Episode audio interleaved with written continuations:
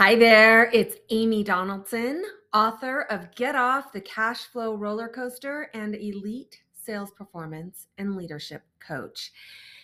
And today there's this story that keeps coming up over and over and over again. And I want to share it with you because I feel like when a parable or a metaphor works its way into so many great works, there must be a reason. So I'm a huge Simon Sinek fan. I believe he tells this story in Start With Why. He definitely tells it at least on one TED Talk and in a couple of YouTube videos. So Simon Sinek loves this story that I'm about to share. And if you're a Mark Batterson fan, if you've read books like In a Pit with a Lion on a Snowy Day, which is my personal favorite of his books. But this story showed up in Win the Day, which is one of his more recent books. And if you're a David Schwartz fan, The Magic of Thinking Big, he tells this, and he tells it slightly differently, but it's the same story. So it's the story of three people. They're doing the exact same thing. And when you ask the first one, what are you doing? He looks at you almost incredulous, and because it's pretty obvious, I'm laying bricks.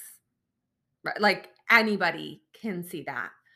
But if you ask the second person, what are you doing? He has a little bit more pride, and he says, well, I'm building a wall. So he's got a little bit more purpose. But the third person has a greater purpose because you see, he's building a cathedral for the glory of God. So it brings to mind a couple of questions. First of all, when you look at your work, are you just looking at the boring, repetitive task and that's all you see? Or do you see the big picture? Are you alive with a sense of purpose? Do you describe your work as purposeful? Because all three of those statements were accurate, right? They were laying the bricks to build the wall as part of the cathedral. It's all true. So resist the temptation of asking yourself, is this true and accurate? Rather, is this powerful? Is this inspiring? Does this make me want to do this? Does this bring me pride? Does it fill me with a sense of purpose? So look at your work and look at the day. Are you just doing the daily repetitive tasks or do you have a greater purpose? Now, Kobe Bryant spoke to this. He said, he's been interviewed many times by people who have asked, like, why are you so great? And he was the first to say, I didn't have an innate talent that's significantly better than anyone else.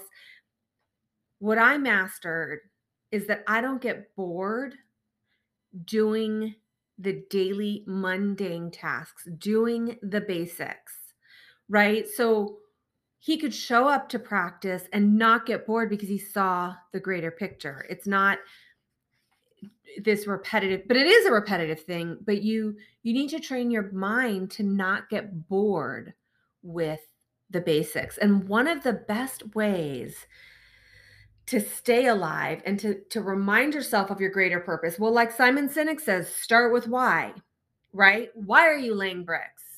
To build a wall. Why are we building a wall? To create a cathedral for the glory of God. So what is your cathedral version of your business? What's the most inspiring, most alive, most passionate way to describe your work? Because, most of my audience, if you're listening to this, you're probably in sales, which means the most mundane is you're probably making prospecting phone calls, right? Reaching out to warm referrals, building those relationships. And again, right, like my mind goes to building relationships. A lot of people, would say, wow, I'd rather stab me in the eye if I have to make one more phone call. Well, are you just dialing? Are you just making phone calls? Or are you building relationships? And are you building relationships for a purpose, right? In my line of work, when I'm reaching out and making my phone calls and reaching out to sales leaders and then scheduling workshops and sales trainings and enrolling their team into coaching, I'm changing lives, literally changing people's lives by doubling or tripling their income by enrolling them in coaching. Or I'm just dialing for the hour. So how, if you're making your phone calls, what most of the people that I work with impact, have a massive impact on, if you sell life insurance, you are protecting families. How is it that you see your daily work? How is it that you see what you do on a daily business? Are you changing lives? Are you building a cathedral? Or are you getting bored with the basics? Are you just laying bricks? So one of the ways to keep our mind sharp and our mind fresh is by what we put in. So I heard this great analogy the other day to think of our ears as our intake valves. And I just love it, because to be so conscientious of what podcasts are you listening to? What audiobooks are you listening to? What music do you listen to? Do you listen to music? What are you filling your mind with? Because your ears is one of the ways to get information into your brain for creative thinking. Okay. Now, when you start to think of it this way, you know, if you're in sales, you've heard the expression, we've got two ears and one mouth. Right. And we've often, a lot of us, myself included, have fallen into the trap of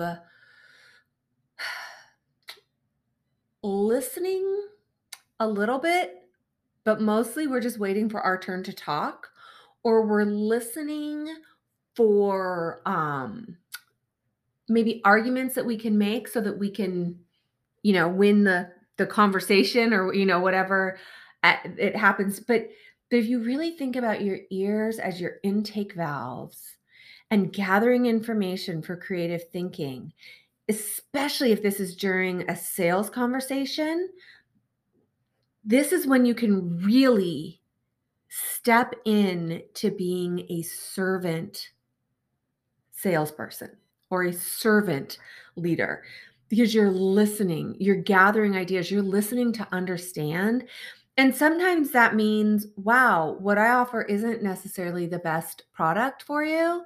Maybe go over to this person over here, or maybe this is a better solution. But what happens, it builds trust. Whether you make a sale or not, salesmanship at its best is a service of solving problems. So whether you make a sale or not in this particular conversation, if you have enough warm referrals coming in, it doesn't really matter. What matters is that you listen to the person in front of you, that you understand their needs, and that you build that relationship. Because I promise you, the foundation of your business, the foundation of my business, the foundation of all relationship-based sales is the relationship. When you have enough relationships, you get referrals, you build trust, people want to spend their money with you, and they want to spend their time with you, which, P.S., I always cringe when I hear the phrase or the expression that time is money, because time is so much more valuable than money. If your prospects and your referral partners want to spend their time with you, you will have so much more success than if they only want to spend their money with you. And what makes people want to spend their time with you is a sense of purpose. So I want to bring it back to the beginning. How do you describe your work? Are you getting bored with the basics? Are you just laying bricks? Or are you building a cathedral? Thank you for spending some time with me today. If you found this valuable, please share it with a friend, text it, post it on social media, tag me, tell me what you liked, tell me what you would like to hear more of, so that I know what to create for you in the future.